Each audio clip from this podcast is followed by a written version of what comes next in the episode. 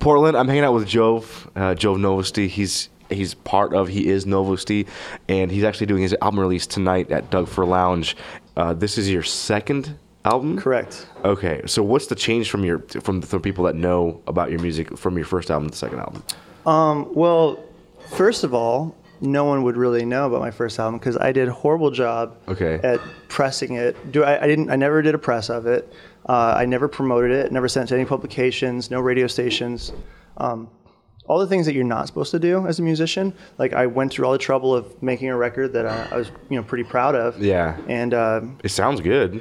I, I mean, I was really happy with it, and um, I mean, uh, I ended up getting some television placement out of it. I, Mm-hmm. I had a licensing company find me, but it was just like a total blessing. Like, um, I mean, I don't have no idea how they found because there was no other buzz going on or anything. Man, the internet. You can find anything on the internet. I guess so. I Yeah. just- I don't know. Anyways, but yeah, it's it's it's a really raw record too. Um, I worked with Drew Grow, Mm-hmm. Okay. uh, Drew Grow and the Pastor's Wives. Well, that's what he's known for musically, but Yeah. Drew Grow. Um, and uh, I knew that it was really important to me to make a very, um, a very personable, intimate record, like something that um, that kind of was rich with eye contact. Okay.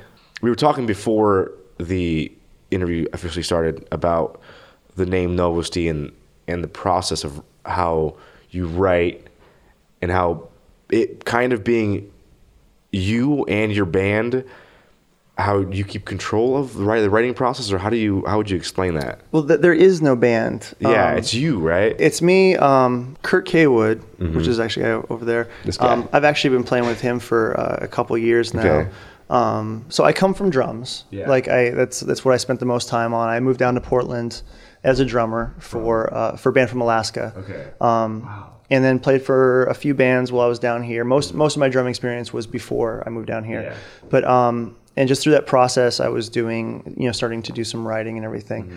But um, yeah, so I'm more thinking of myself as a composer. Um, that ended up becoming pretty vocally driven. Okay. Um, but I think of myself as a composer. Like I don't do the singer songwriter thing very well. Like I, I, I do not feel at home with just a guitar and vocals. I- I'm getting to that point Okay. where I can feel comfortable. But how, so how do you how do you get the lyrics down for the for the music Um, yeah, so uh, yeah, lyrically, it's just uh, honestly that's the last thing to come. Uh, okay so you I- really compose the music first and then Yeah, I actually, I, I mean, uh, I think that I think that I'm most valued to people uh, by like my uh, the way I jam compositions together, Okay. and that's because like I'll write one piece and then I'll sit on it for six months, and then something else will come up, and I'll find a way to marry it. Well, I'll try to marry them, and if I can't. Um, uh, I wait till the next piece comes, and then eventually, I mean, uh, the last song of tonight and last song on the record is um, it's, it's a pretty big span uh, as far as the parts that put it together. But I mean, it's a bit of a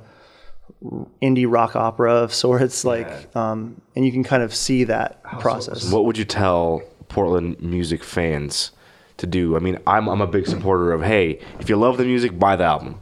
You know, that's the idea. What, would- what would you tell Portland music fans? I mean, uh, the thing is, is I, I would say that um, to any fans out there, uh, on on behalf of the of the artist, it, it's you know it's a lot harder to sell a record these Yeah. days. Uh, but I will tell you that you're seen. Like when you when you make a purchase, um, you're not you're not just a dollar. Like your your eye contact, um, you're appreciated. Um, you're seen. You're, Yeah. You really are seen. Like um, and you're appreciating And it's really it means something, and it, and it, you're investing. You're saying, I want to see this happen again. I want to know what the next idea is. Yeah. Um, That's a great way to put it. Investing. I like that idea. You are investing as a Portland music fan, and when you go and and you support your favorite musicians, you're you're helping them create more awesome music for them to listen to.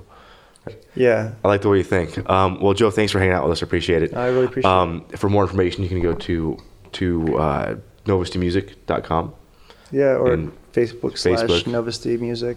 and uh, like his page and whatnot. So cool, Joe. Thanks for hanging out. Awesome. Thanks a lot.